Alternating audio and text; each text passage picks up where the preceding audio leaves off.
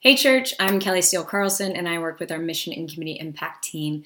And I hope you had a Merry Christmas. We are continuing on in Luke 2 and following the life of Jesus.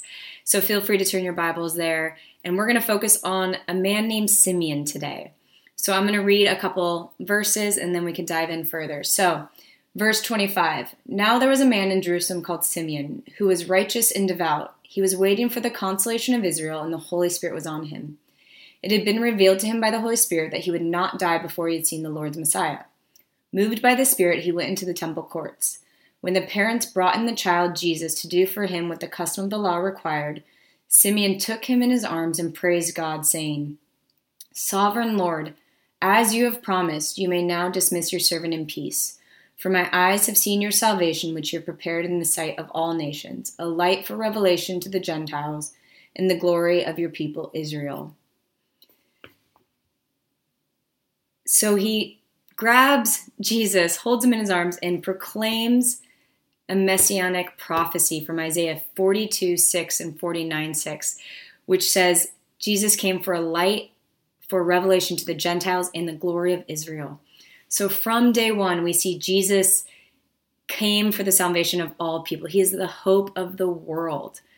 And so I pray that's an encouragement to you today.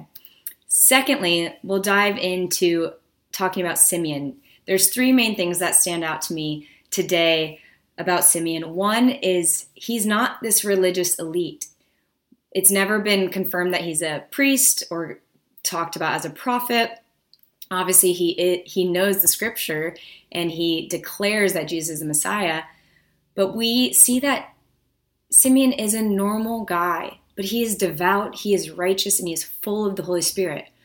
And he clung to the promises that God had for him. And so that shows me that one, Jesus chose normal people. Two, that shows that we can be like Simeon. We can be devout, righteous, full of the Holy Spirit, and clinging to his promises. Second thing about Simeon is that he did cling to this promise, hoping against all hope. We see Abraham and Moses and and even Elizabeth and Zechariah hoping against hope, hoping against all odds. The Messiah hadn't come in hundreds of years, but God promised that he would see him before he died. And so he clung to that promise. And thirdly, Simeon did not get distracted by the ideas or the theories or the potential ways that Jesus would come and be a Messiah, whether it's through political power, through uh, army power, through being a religious elite. He did not get distracted by that because he was full of the Holy Spirit. He identified Jesus as the Messiah right away. Even though he was a 40 day old baby, he knew he was the Messiah because he was full of the Holy Spirit. He didn't get distracted by what other people would say about how Jesus would be the Messiah or how the Messiah would come in and be the salvation of the world. Obviously, coming lower and um, not in the power of what we see of this world, but in a subversive, opposite way. And so, Simeon, a normal dude, devout, righteous, full of the Holy Spirit, hoping against all odds, and not being distracted by what the world thinks power and salvation should come through, but he, he identified Jesus as the Messiah right away. So, what do we learn from this? What, what can we take away? Well, have there been times in your life where you've heard a promise from God and you're hoping against all odds and you're not sure how it's going to happen and you think it's going to happen this way, you think it's going to happen that way? Whether it's a prodigal son or daughter coming back to Christ, whether it's a loved one being set free from addiction or um, a loved one coming to know Christ before they pass, whatever it is, these big hopes and dreams we have, and God's promise that He's faithful when we trust and obey Him that we will never be put to shame trusting him. How do we hope against all hope?